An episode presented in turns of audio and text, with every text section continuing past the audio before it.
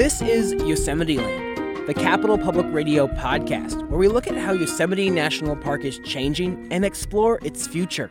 I'm your host, Ezra David Romero. Yosemite is one of my favorite places on Earth. I grew up a few hours away in a farm town in the Central Valley surrounded by orchards of peaches and oranges. My family camped in Yosemite a lot, and I loved it. But it also can be one of my least favorite places. I want to make this clear. This isn't some feel good podcast where I'm going to list the top 10 hikes in Yosemite or give you pro tips on how to win the lottery to go up Half Dome. I want to explore the question of how do we share Yosemite with the world and not ruin this place. As a kid, I had no idea how congested the park was becoming. But as an adult, visiting feels more like a chore because of the sheer amount of traffic and long lines. Don't get me wrong, once you found a parking spot and you're on the trail and look up, the views are surreal, and I'm reminded of how small I am, even though it's a huge ordeal to get here. Welcome to Yosemite Land.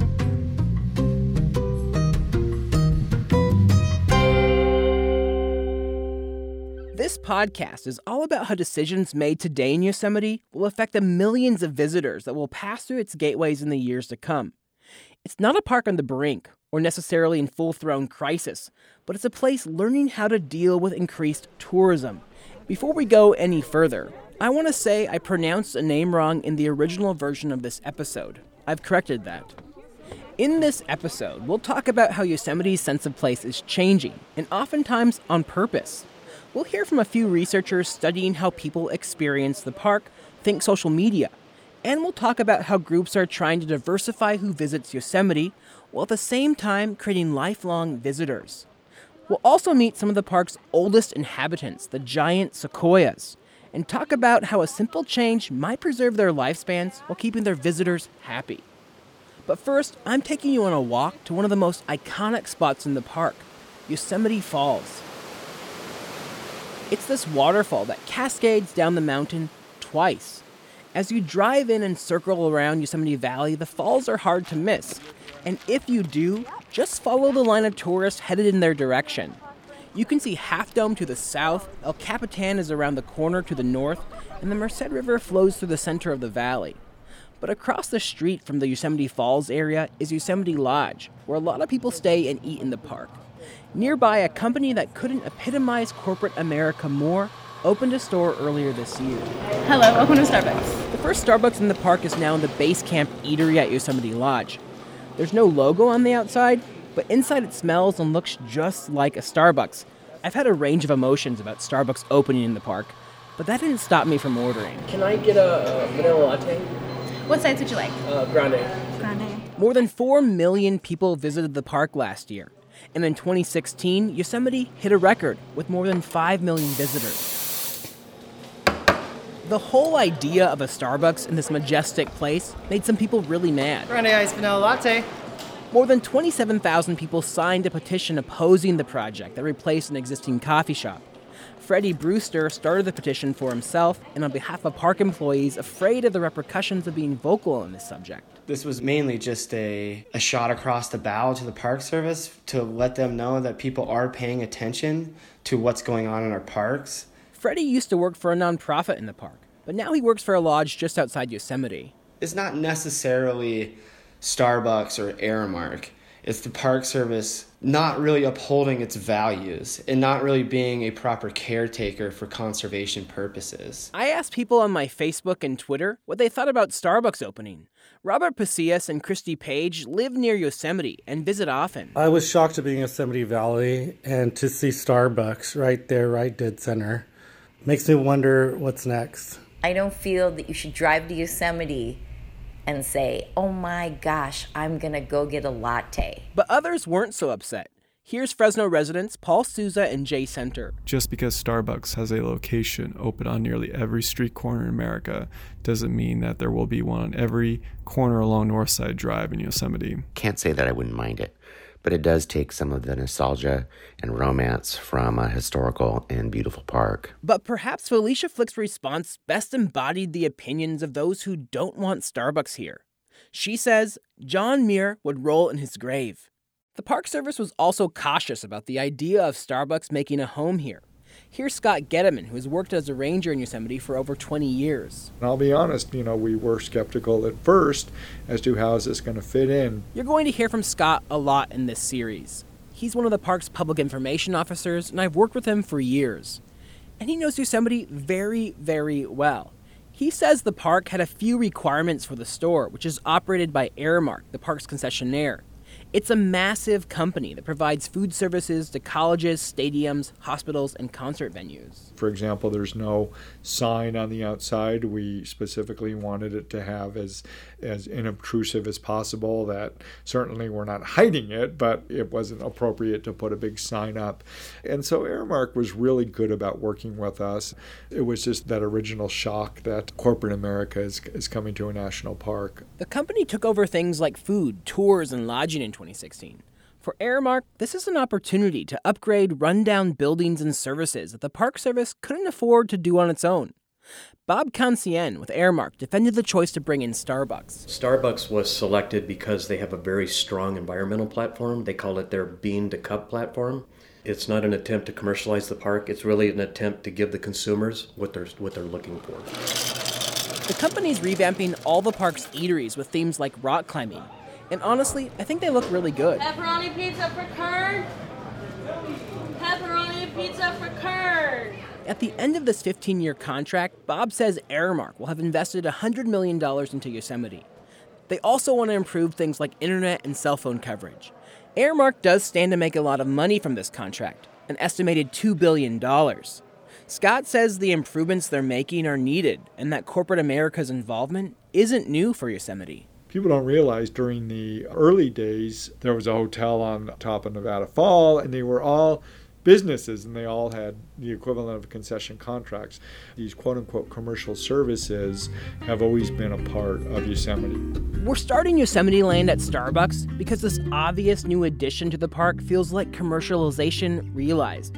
A cherry on top because of how recognizable the brand is. With just a glance, we know what that clear cup and green straw signifies. And for many, it means a slippery slope. But for the Park Service, it equals much needed improvements to the visitor experience. But what's not obvious is what's happening behind the scenes to improve Yosemite's sense of place.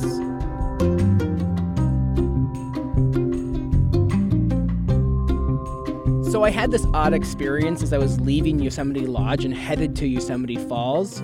People kept staring at me, and I think it was because I had an iced vanilla latte in my hand and I think they were just a little surprised that I had a Starbucks. And maybe they wanted one.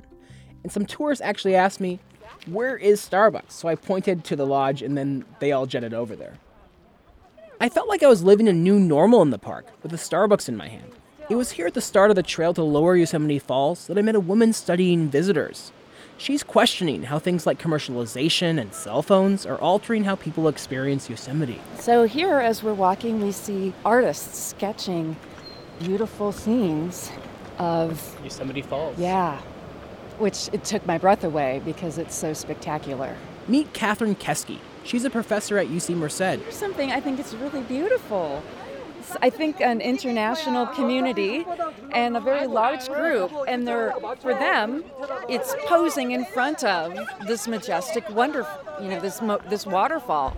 A lot of people, this is probably their first time to Yosemite. Perhaps it'll be the only time that they'll come. Keske wants to know how the way they're visiting creates memories and how that affects their perception of the park. We know that there are a lot of crowds in Yosemite, but yet every year we continue to have more and more people.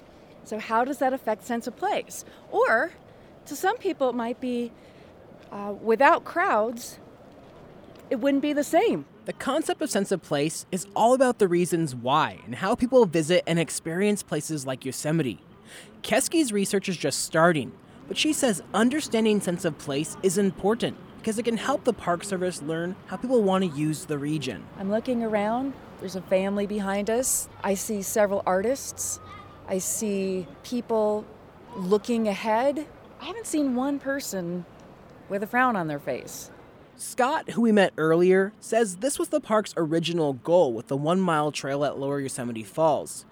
This is an area where the park took an active role in changing how people encounter iconic spots. It just wasn't a good experience. And so the idea of the Yosemite Fall project is move the parking away, which allowed us to restore 11 acres, make a one mile loop trail. So rather than a photo op, people can walk around handicap accessible, the boardwalks over the wetlands. And, and it was great, and people have enjoyed it. So these changes force visitors to experience the falls in a whole new way.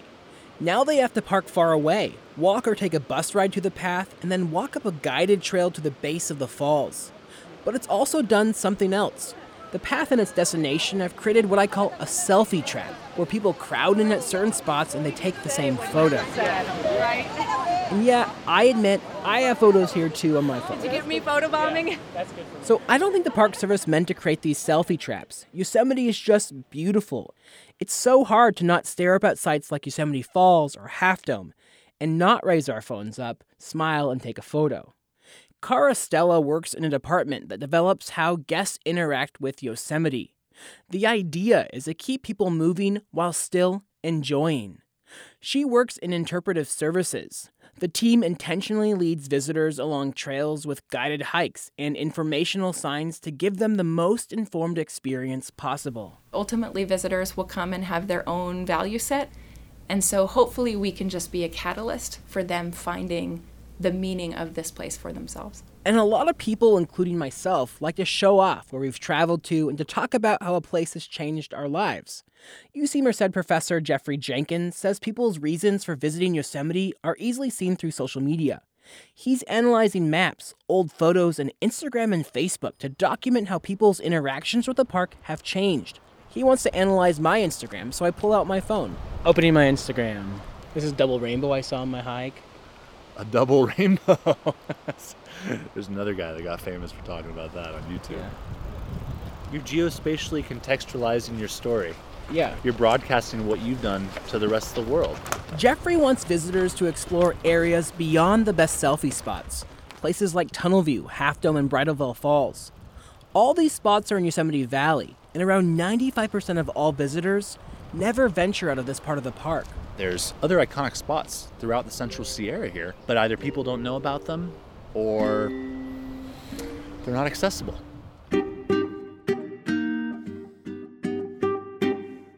Even though millions of people visit the park every year, there are tons of others who live close to Yosemite that have never been. I grew up very close to the park and now live about three hours away, and I meet people every week that have never visited. For many, it's an issue of equity and accessibility. One group in the park has put a lot of thought into who gets to experience Yosemite. I met up with environmental science educator Quap Moretz and a group of Sacramento teens at Mirror Lake in Yosemite Valley. This little lake sits right under the face of Half Dome and is a perfect place to hike in the afternoon. But in the evening, I've been attacked by mosquitoes here. Stay still. Stay still. And while we were hiking, we ran into a bear. It's a bear. Don't get any closer. The bear was about 10 feet from the trail, and it acted like we weren't even there. Actually, we're going to back away. Back up. Back up. Give the bear space. It's a huge thing. You got to respect wildlife. We got to keep moving, y'all. Park ranger wants us to. Quap works for Nature Bridge. It's a non-profit focused on bringing young people to the park who otherwise may never have an opportunity to come here. Today, I kind of just learned how awesome y'all are as a group and how much we can get done when a group is focused. We did so much in such little time, right? We went rock scrambling, we went into a cave, we did the blindfolded trust activity through the split rock. Nature Bridge didn't always focus on creating positive experiences for kids of color in the park. A few years ago, they began focusing on recruiting guides from a variety of sexual orientations and of as many ethnicities as possible. Quap is part Filipino, and the kids on this trip are a mix of Asian, Black, Latino, and white kids. Students of color and different identities feel more comfortable when they have an educator that looks like them, and it's not what they might stereotypically think an environmental science teacher is going to look like. So they come here and they say, wow, you know, this guy looks like me, this girl looks like me, maybe I could do that job. Rather than thinking, oh, this job is for a certain sect of people in the world. Quap says he's done a good job if the teens fall in love with nature and in turn become lifelong visitors to Yosemite.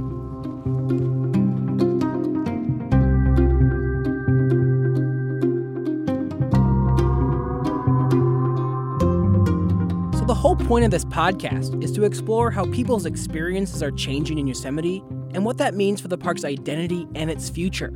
We've talked about how the sheer volume of tourists are impacting the park, how commercialization has a major influence here, and how groups are trying to diversify who visits. But another huge issue has to do with the effects of overvisitation on the environment.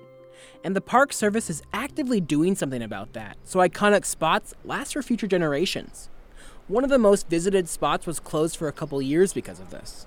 It's a $40 million project funded by the Park Service and the nonprofit the Yosemite Conservancy. The day is finally here. Welcome to the dedication ceremony for the Mariposa Grove of Giant Sequoias Restoration Project. That's Scott Gediman, the ranger that we've heard from throughout the episode.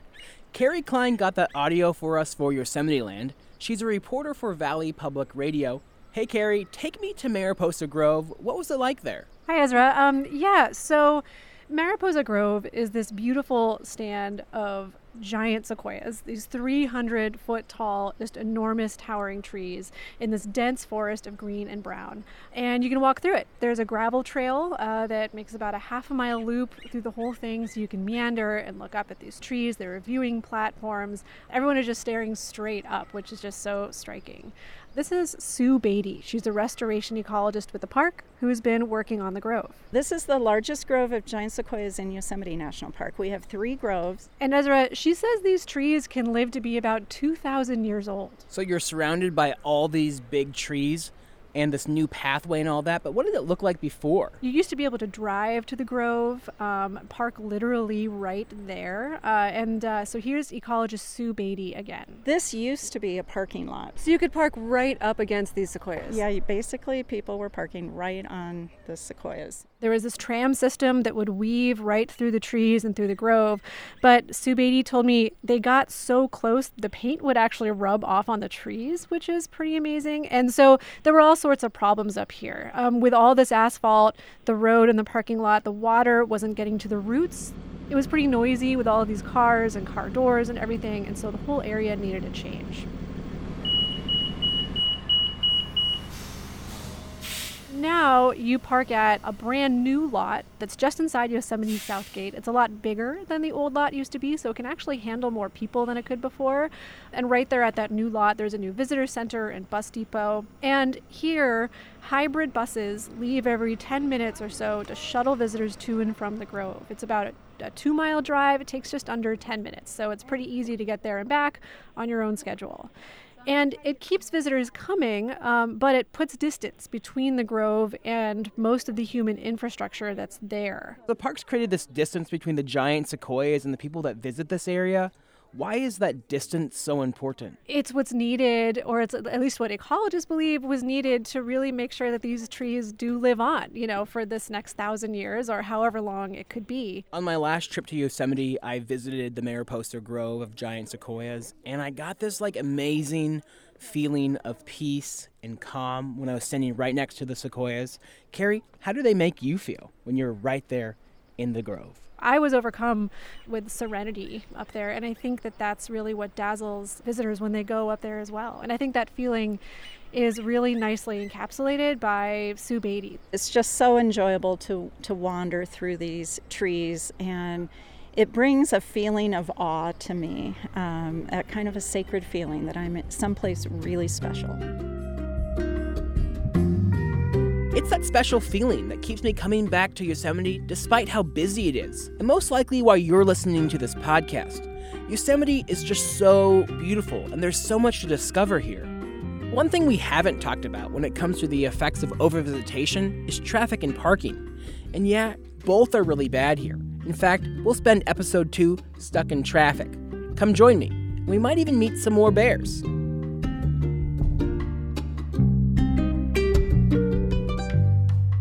That's episode one of Yosemite Land.